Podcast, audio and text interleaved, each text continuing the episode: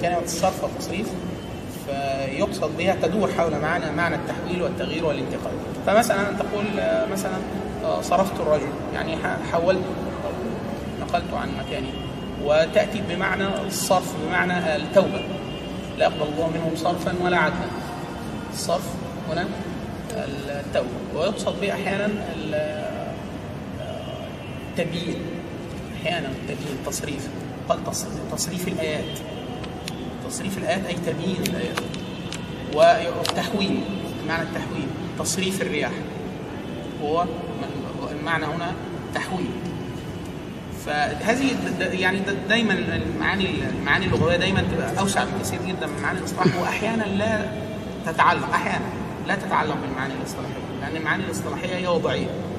يعني من وضع علماء الفن أو ما اصطلحوا عليه في في في التصنيف في الفن وأحيانا هناك يكون هناك ارتباط يعني ارتباط ما فطبعا هناك هناك ارتباط بين المعنى الاصطلاحي والمعنى المعنى الاصطلاحي هو تغييرات تغيير اوزان الكلمة وفيه نوع من تغيير فيه ولكن متعلق ببنيه الكلام ليس على المعنى اللغوي. الاسم العلمي بيكون متأخر عن الوضع العلمي نفسه ده في الغالب. ده في الغالب. هو أصلا دايما يعني مثلا ما الفرق بين النحو البلاغه مثلا؟ البلاغة وعلم البلاغة ما الفرق؟ البلاغة أكيد أسمع من علم البلاغة. البلاغة هو أن يتحدث الناس بشكل فصيح أو بما يتوافق مع آه، المعاني العالية مثلا. أما علم البلاغة هو تدوين القواعد التي التي تضبط هذا. وكذا النحو. النحو العرب منذ أن تكلمت هناك نحو أو هناك آه، قانون يضبط تراكيب الكلام؟ ولكن متى دون علم النحو؟ متأخر جدا. وكذا العروض عروض الشعر البحور 15 أو 16 آه، تدوين متأخر جدا. ولكن كان العرب ملأوا الدنيا شعرا قبل ذلك. فدائما العلوم متأخرة وتسميات العلوم أحيانا هناك علوم تظل هناك اختلاف في تسميتها. يعني دائما يقال العلم يعني يسمى بكذا أو كذا أو كذا أو كذا. وخاصة العلوم الح- كل ما تقترب في الزمن آه، مع زيادة الرقعة الجغرافية وعدد الناس واختلاف لغات ال- المتناولين للعلوم آه، تختلف. التسمية حتى تصل إلى درجة الكثرة آه، بدون اتفاق. أما مثلا العلوم القديمة فمن كثرة من كثرة التداول والتداول والتناول والتصنيف حتى لو كان هناك خلاف يق- يقال أن هناك كان هناك خلاف في القديم واستقر الاصطلاح على كذا كذا كذا. فمثلا علم النحو كلمة علم النحو قديما كان لا يقصد كان أحسن أحيانا تطلق في في الكلام على أساس على ويقصد بها كل العلوم العربية. كل علوم العربية. يعني هناك أثر عن عبد عن عمر بن الخطاب رضي الله عنه قل تعلموا النحو. النحو هل يقصد عمر الخطاب النحو؟ نحو ماذا؟ نحو ابن جني ونحو سيبويه؟ لا مش صحيح. وهذا ما ذكرناه في أهمية علم اللغة. في علم اللغة أن تدرك المعاني الأولى. المعاني الأولى على اللسان العربي وهو فقه اللسان الأول. حتى إذا تغيرت الألفاظ والدلالات التي يستخدمها الناس آه، يعني يوجد أصل يمكن الرجوع إليه. حتى لا تتغير معاني الكتاب والسنة. مع تغير استخدام الناس لل- للألفاظ مع معاني مختلفة لغير التي وضعتها العرب. يعني فأكيد أسماء أسماء العلوم متأخر عن التصنيف. يعني علم الصرف قلنا مباحث علم الصرف موجودة أصلا في كتاب سيبوي والتي والكتب التي بعده قبل أن يفرد الصرف سوف نذكر من أفراد لكن قبل ذلك لم يكن يسمونه كان يطلق النحو أو علم الإعراب على ماذا؟ عن نحو الصرف معنى فكما قلنا علما بحده وموضوع تلا وواضع أول من أفرد أفراد مسائل التصريف بالتصنيف هو أبو أبو معاذ أبو معاذ ابن مسلم ال- الهراء. وتوفي عام 1800 1000 1000 1000 لا لا 100 100 187 بعد سيبويه بسبع سنوات. يعني توفى بعد سيبويه وفاة سيبويه بسبع سنوات.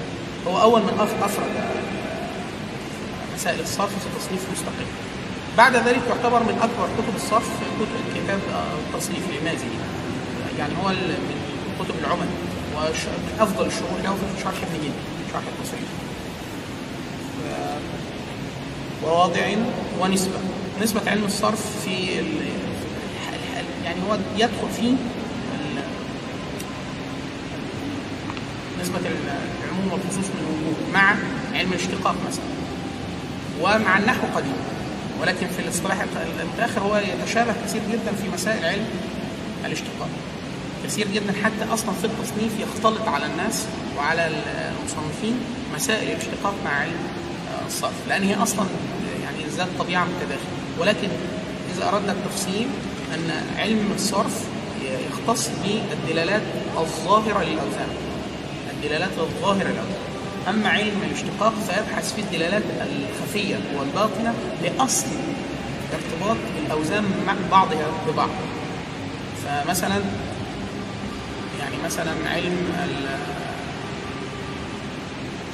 مثلا لو أتينا إلى مثلا الصرف وأردنا كلمة قران فعايزين نوازن القرآن. فالصرف يدل مثلا أن أصل أن الجزم قرأ والقرآن مثلا فعلان. مثلا وانتهى الأمر. أما علم الاشتقاق فيبحث على أصل الدلالات الباطنة الب- ال- ال- الغير ظاهرة لارتباط كلمة قران مع وصفه مع الأصل ال- اللفظي يقول مثلا القرآن هناك خلاف في علم الاشتقاق.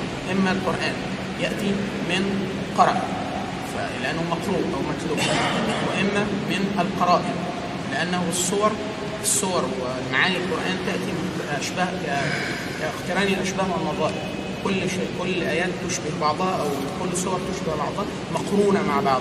فمنهم من يقول أنه من القرآن ومنهم من يقول أنه من القرآن. ومنهم من يقول أنه آه، من القرء وهو الجمع لأنه مجموع هو مجموع عدة صور مجموعة. القرء القرء يأتي بمعنى الطهر أو الجمع في اللغة.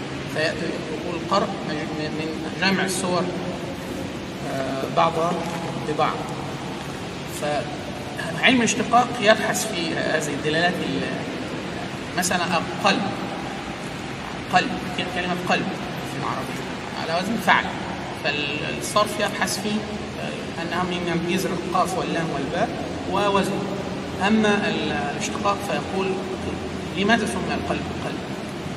يقول لأنه كثير القلب مثلا فيبحث في في الدلالات الباطنة دلالة اللفظه على المعنى وقد يتوسع الناس في الاشتقاق فيربطون كما سوف نذكر في علم الاشتقاق ما بين عدة آه، كل يعني المعاني المختلفة لنفس اللفظه واحيانا يتوسعون في الاشتقاق في الاشتقاق الكبير في آه، تقليبات الجذر نفسه يعني القاف والواو واللام يقلبونها كل التقليبات الممكنة ويزعمون أنها تحمل معنى يعني كما قلنا في ال- في البحر. آه الباء والحاء والراء. باء حر- بحر وحرب وربح وحبر وبرح ورحب.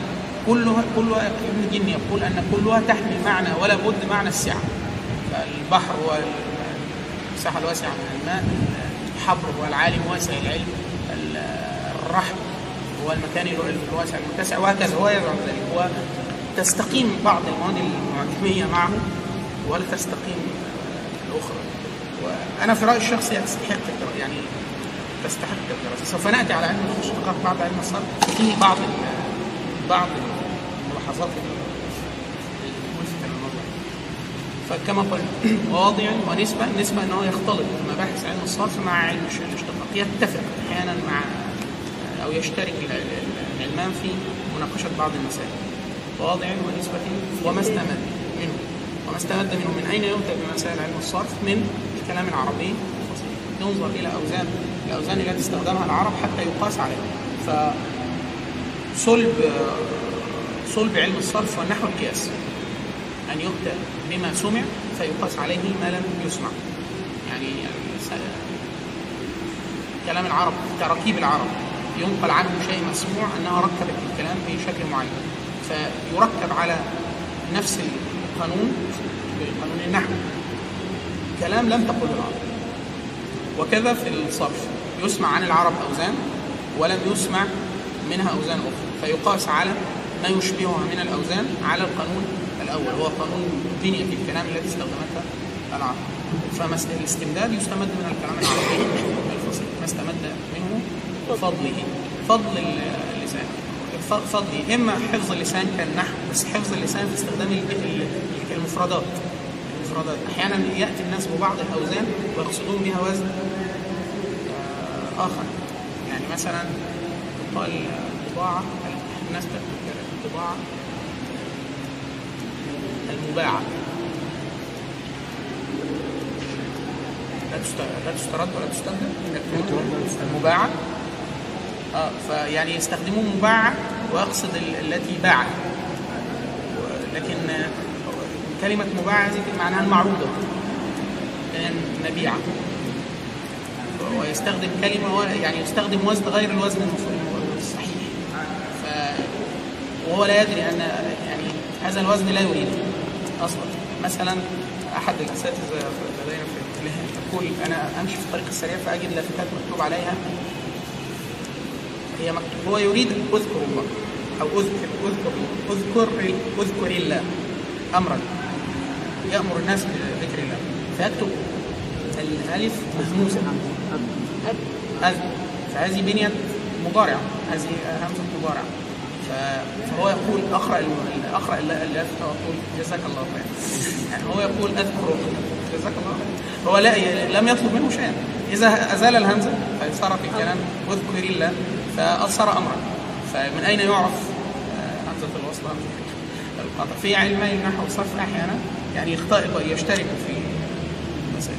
فحفظ اللسان عن استخدام الأوزان الخاطئة وفي نفس الوقت فهم فهم الدلالات عن ال عن الله. ورسوله يعني مثلا النبي صلى الله عليه وسلم يقول في حق الولد. الولد يعني ليس الولد الولد يعني الأبناء. نعم. فيقول الولد مجبنة مدخلة مخزنة مجهلة. النبي صلى الله عليه وسلم يقول كده. فيقول فلا يفهم هذا إلا من إلا من فهم معنى وزن مفعله. ما معنى أن الولد مجبنه مفعلة. يعني هو الذي يسبب الجملة يعني هذه هذه البنية مفعلة. تأتي إذا أردت أن تذكر سبب الصفة فالولد وكأن النبي صلى الله عليه وسلم قصد أن الولد أي الأبناء يسببون الجب لأبيه. كيف ذلك؟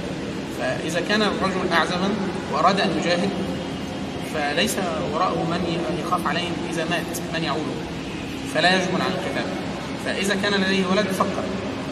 يجاهد أم لا يحفظ أولادي أم لا. ومدخله أي يسبب اختصاصه بالأخر فإذا كان يريد أن يتصدق فهو خير فيقول الأولاد وكذا فبرضه فيدخل أو يدخل يدخل عن العطاء مجهلة إذا كان أعزبا متفرغا طلب العلم.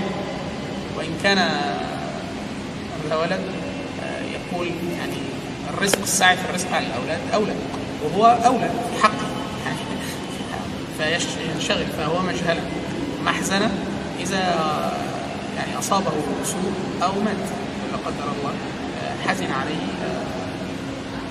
ولا بد. فلو لم يعلم الوزن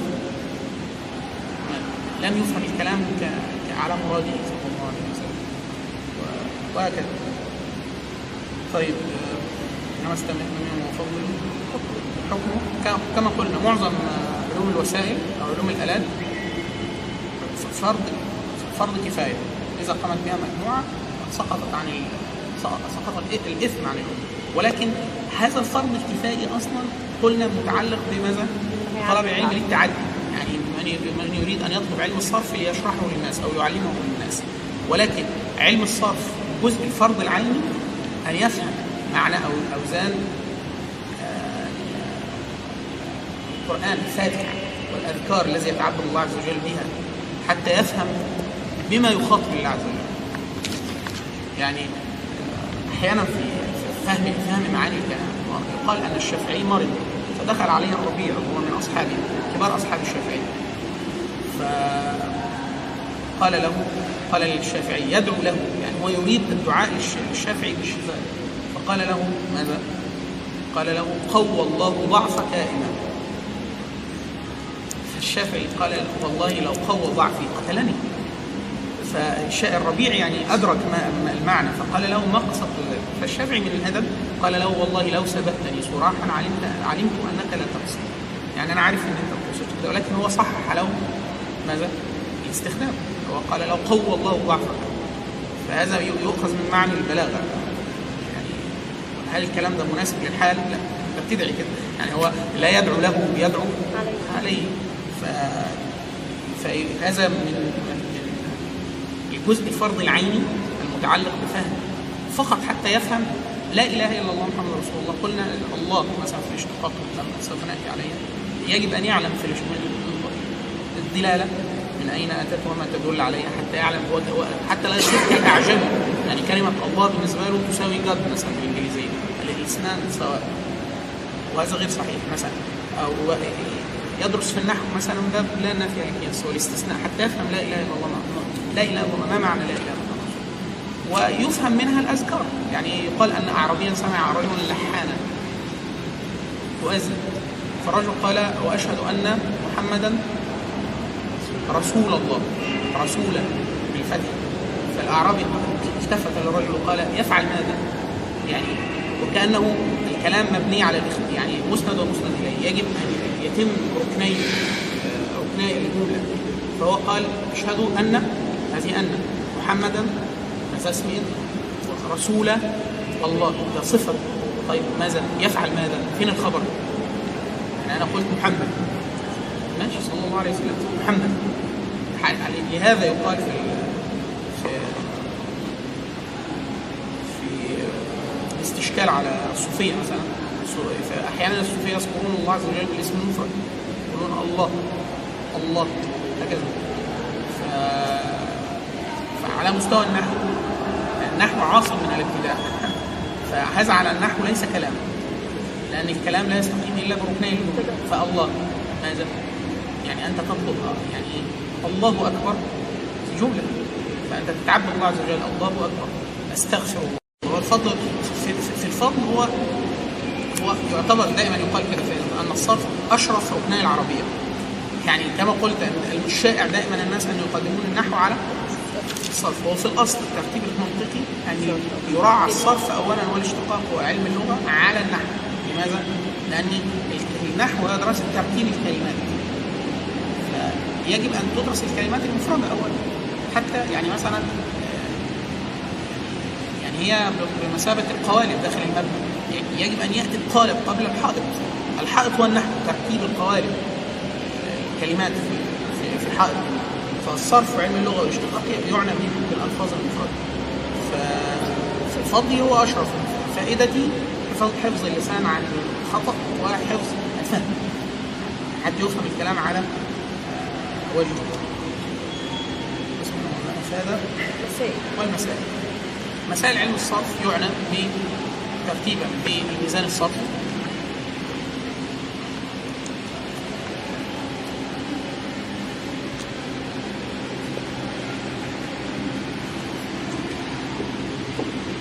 قلنا في النحو هو معني بالكلام فيبدأ بتقسيم كلمه إلى اسم وفعل وحرف وبعد ذلك علامات الاسم علامات الفعل علامات الحرف وبعد ذلك عوارض. العارض التي تعرض على الرفع والنصب والجر والتسكين وهكذا. الصرف أصلا يبدأ أصلا مباحثه أو المسائل الكبار فيه. واحد مثلا ما الذي يدخله يدخله الصرف أصلا؟ هل كل الكلام يستطيع يعني مثلا ما وزن هذا؟ ما وزن إبراهيم؟ لا توزن أصلا. هذه أصلا غير داخلة علم الصرف. فالسؤال أدي أول مسألة مسائل الصرف. مسائل الصرف ما البنى البنى التي يعنى بها علم الصرف. هي الأسماء المتمكنة في الاسميه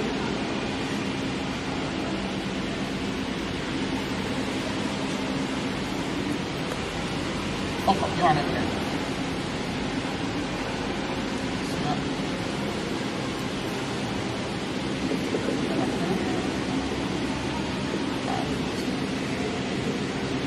يعني هو لا يعنى بالافعال الجامده كان وكان بئس أو نعم مثلا يعصى ونعم ليس لها لأنها أفعال والأسماء المتمكنة يعني لا لا يدخل الصرف هذا والذي الأسماء أسماء الإشارة أسماء الموصولة. كل هذه الأسماء المتمكنة فقط يعني يوزن مثلا محمد. ممكن يوزن محمد. لكن الأسماء الأسماء الأعجمية والأسماء غير المتمكنة في الاسمية لا يدخل التصريف أصلا فدي أول مسألة. يعني ده ده ما يمكن. متمكنة في الاسمية يعني لا تخرج آه، العلماء العربية يتصورون الأسماء كدائرة والأفعال كدائرة والحروف كدائرة اللي هو تقسيم الكلام. خلاص؟ ولكن يقولون تصور أن هذه الدوائر تقترب مع بعض حتى تصير هكذا فالذي على حرف دائرة الاسم أحيانا يقترب جدا من الفعل من الحرف الاسم. يعني مثلا هذا اسم إشارة ولكن هي الأسماء أصلا الأسماء من خصائص الأسماء؟ أنها يعني إيه تقع في مواقع إعرابية مختلفة تأتي فاعل وتأتي مفعول وتأتي وتتغير حركة الحركة لأجل هذا التغير هذا يشترك مع الاسم في بعض الأشياء يسند إليها يعني أقول هذا رجل فهذا مثلا تأتي مبتدأ فدي تشابه الأسماء في هذا ولكن هي تتشابه في البنية مع الحروف فهي تقع في المساحة البينية ما بين الأسماء والحروف فهو وصف ولكن يقترب جدا جدا من الحرف فهو ليس متمكنا في الاسمية يعني ليس لديه كل خصائص الاسم وهكذا الأفعال من من صفات الأفعال أصلا أنها يتعاور عليها الأزمنة المختلفة. يعني أقول مثلا من الجزر الله براء ده الجزر الصحيح أقول ضرب. فيفهم أنها وقوع فعل الضرب في الزمن الماضي يعني الكلام. أقول يضرب. فيفهم منه أنه في الحال. وأقول آه مثلا نضرب فيفهم منه لم. لكن آه مثلا بئس. ونعم. تمام؟ جامد. لا يمكن أن يؤتى منها غير هذه البنيه وهو فعل. ما زال دلالته فعل. ولكن انتقص من فعلها أنه لا يتصرف أو لا يؤتى منه بافعال من أزمنة أخرى. فهو ما زال في دائرة الفعل. ولكن يتشابه في الأمور مع الحروف. لأن الحرف ده من تظل طول عمرها من. لا يأتي منها شيء. لماذا؟ لأنها حرف. فلا ياتي لا لا يت- لا يتغير المعنى الاعرابي وكذا بئس مشابهة فهو الفعل نفسه يقال انه غير متمكن في الفعل. يعني ي- يصلح ان يقال هذا لكن دائما نحن نستخدم الاسماء المتمكنه غير المتمكنه لأنه تستخدم في أبواب نحويه أخرى زي الص- الصرف والمنع من الصرف. المصروف والممنوع من الصرف. يعني مثلا يقال قال مثلا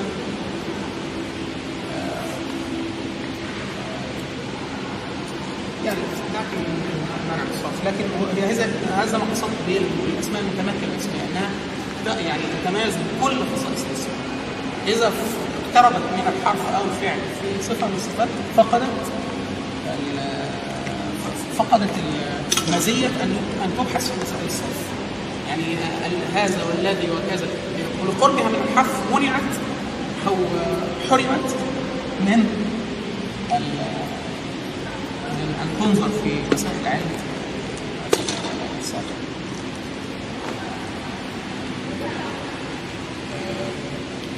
يبحث أيضا في مسائل في المسائل في مسائل علم الصرف حروف ال- حروف الزيادة حروف الأصلية. يعني أنا مثلا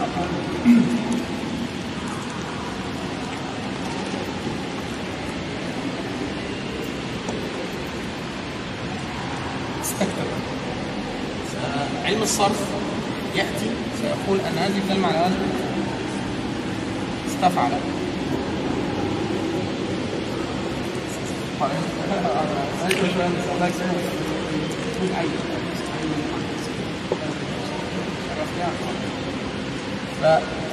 فيعلم من من من علم الصرف أن الألف والسين والتاء حروف من حروف الزيادة.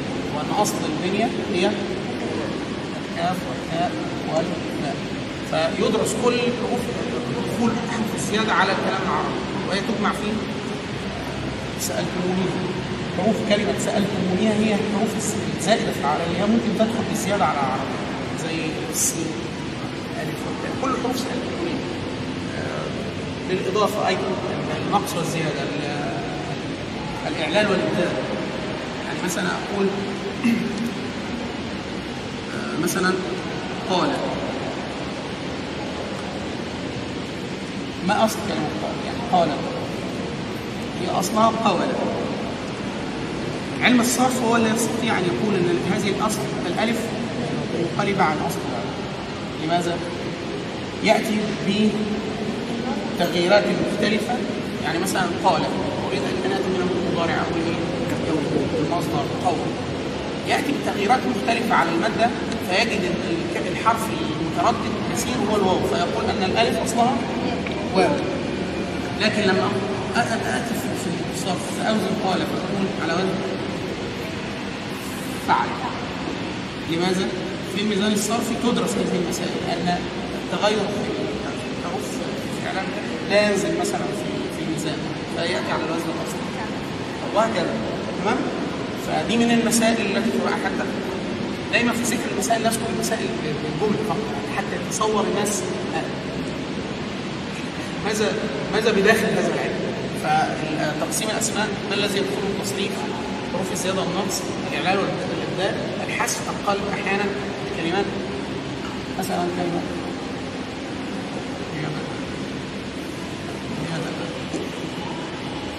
فياتي في مبحث القلب داخل الصرف يقال أن هذه الكلمة مثلا هي أصل. وجبل هذه هي هي هي نفس الكلمة ولكن هناك قلب بس. قلب صرف. أتوا بالباء قبل والدال قبل هذا يح- يحدث كثير جدا آه، في العربية في العربية الع- في العامية المصرية. يعني مثلا كلمة زو يعني رجل ومرأة ما اسمه؟ زوج. لكن في الع- في العامية بيتقال إيه؟ جوز طب هو إيه اللي جاب الجيم في الأول؟ هو ده قلب صرف. يعني هو الناس من كتر الاعتياد هو يعني هو طبعا ليها ليها قانون صوتي الناس تميل دايما بيسموه يسموه قانون الاقتصاد. القانون الاقتصادي اللغوي. إن دائما مثلا الأطفال ليه الاطفال دائما معظم الأطفال يعني ينظر دايما الطفل في الأول بينطق الحروف ال- الظاهرة يعني فيها إظهار مثلا ب- بدون إظهار يعني الثاء سين والظاء ظاء ليه؟ لأن قانون الاقتصاد اللغوي بيخلي الإنسان يختار المجهود الأقل. آه فالمجهود الأقل في النطق إن هو يختار إيه؟ إن هو ما يبذلش مجهود. فتطليع اللسان ده ممكن فما يقولوش. ونفس الكلا- الكلام مثلا زوج. آه، ممكن لو حد بحث فيها صوت يدرك إيه سبب إن الناس بتستسلم تخليها جوز لو تتبعتوا أنتوا لوحدكم كده تجدوا كلمات كثيرة جدا في العامية هي أصلا آه، فيها قلب صافي. فدي دي دي معظم دي المسائل الكبار في في تبحث في علم الصرف طيب.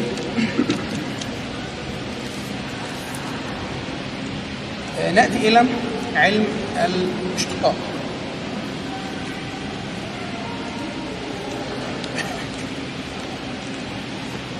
كده خلصنا إيه؟ نحو علم اللغة.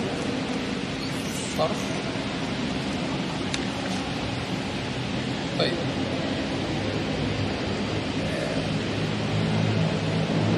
برضه نبدأ بالترتيب. حد الاشتقاق هو علم يبحث في دلالات كلام العرب حتى يعرف بها أصل أصل الألفاظ. يعني كما قلنا مثلا القرآن من أين أتى القرآن؟ فيبحث في أصل اللفظ. وهكذا. آه، يعني مثلا آه، من من طرائف يعني مثلا علم الاشتقاق قال مثلا الإنسان لماذا يسمى الإنسان إنسان؟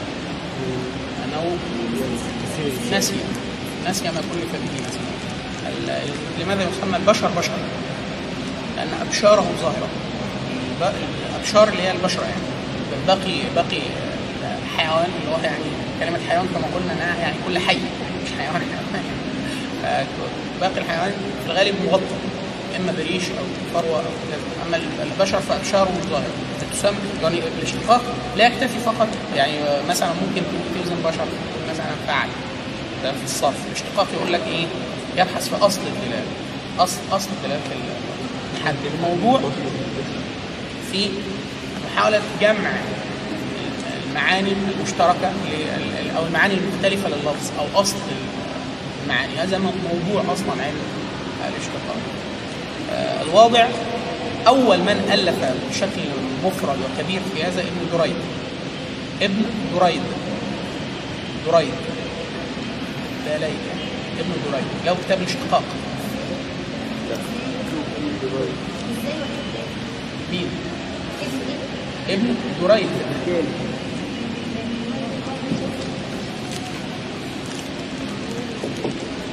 دريد ابن دريد له كتاب الاشتقاق.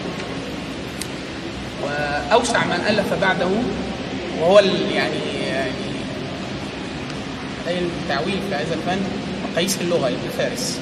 هو الموضوع يلاقي الكلمة؟ كلمة؟ الموضوع. فأنا حد الموضوع؟ آه موضوع يدرس فيه ال- ال- المعاني المختلفه للالفاظ أو أصل الدلالات. دلالات الالفاظ وارتباطها يعني أنا خلاص أنا عارف الدلالة. إيه ارتباط بقى هذه اللفظة بهذه أو المعنى باللفظ أو أصل. المعنى بأصل اللفظ. ده الموضوع. ال- الواضع وواضع م- مش هو ألو... يعني دايما أحيانا الواضع يكون أول من صنف أو أول من صنف تصنيفا جامعا. في. فابن دريد هو من الف في ج- كتاب الاشتقاق آه، كتاب مقاييس اللغة كتاب يعني آه، ضخم فخم. في هذا العلم لابن فارس. كتاب يعني غاية في ال- الجودة والإتقان وهو من من الأمهات في علم الاشتقاق. وعلم الاشتقاق من أكثر العلوم هو علم الصرف. يعني من العلوم المظلومه في العلوم العربية. أحيانا الناس تهتم بالعربية فيحفظون الشعر يعلمون الشعر الادب آه، العلوم الحديثة في علوم الشعر في العلوم العربية يعني مثلا القصة كل ما يخرج من الأدب يعني. آه، إذا أرادوا يعني البدء في العلوم العربية بدأوا بالنحو. آه، من الناس من يغرم بالبحث في المعاني. التقاط المعاني الغريبة أو كذا. هو يكون شاعر زي ما كما قلنا إن هناك معاني قفوية. فهو يبحث يريد آه، كلمات للقافي فعايز قافيه اخرها راء. فيفتح المعجم يبحث عن كلمات تنتهي بالراء راء راء راء وهكذا. لكن الاشتقاق والصرف قليل من يتعلمه أو قليل من يبحث. برغم ان أنا في رايي ان المفترض هو الصرف والاشتقاق وعلم اللغة يبدأ بهم قبل النحو أو يعطى مقدمة خفيفة أو يدرس بشكل ممتاز. حتى يعني إيه يخرج من التقسيمة الباردة تقسيمة النحو ثم الصرف ثم وواضع و- ونسبة. الاشتقاق كما قلنا نسبته بالنسبة للعلوم المختلفة علوم الع- العربية يتقاطع مع الصرف. أحيانا في كثير من المسائل وأحيانا كثير يخلط أصلا بين الصرف والاشتقاق كما كان يجمع الصرف والنحو في أول الأمر. فالاشتقاق والصرف كثير من الناس من يصنف من يصنف علوم.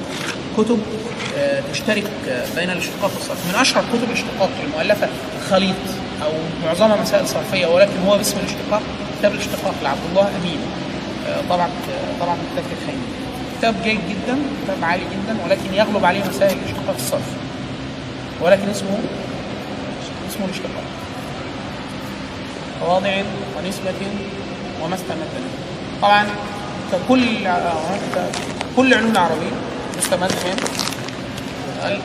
الكلام. آه، ولكن هناك أحيانا استمداد ظاهر فقط يعني مثلا النحو الصرف. يعني دلالة واضحة. هو يأتي بكلام ويحدد. الاشتقاق أحيانا محتاج إلى إعمال عقلي حتى يدرك الارتباط بين المعاني. يعني لا يأتي فقط بال- بالألفاظ وفقط يريد إعمال عقلي في إدراك الارتباط بين الدلالات. ده يعني مبحث يحتاج تركيب سوف نورد بعض الأمثلة في تتبع العلماء لايه للمعاني. يحتاج إلى جهد كبير جدا. يعني مثلا حتى يدرك يدرك أحد الباحثين مثلا بحث فيها التقريبات الابداع الاشتقاق الكبير. يعني ده مش اشتقاق الصغير ده اشتقاق كبير ده محتاج أصلا أحيانا كبير. تأتي إليه الفكرة ويبحث عن المعاني ويأتي بالمعنى المحوري. لأن كل كلمة تحتمل عدة معاني يعني بحر قد تكون عدة معاني وحبر قد عدة معاني. كيف يجمع يجمعهم؟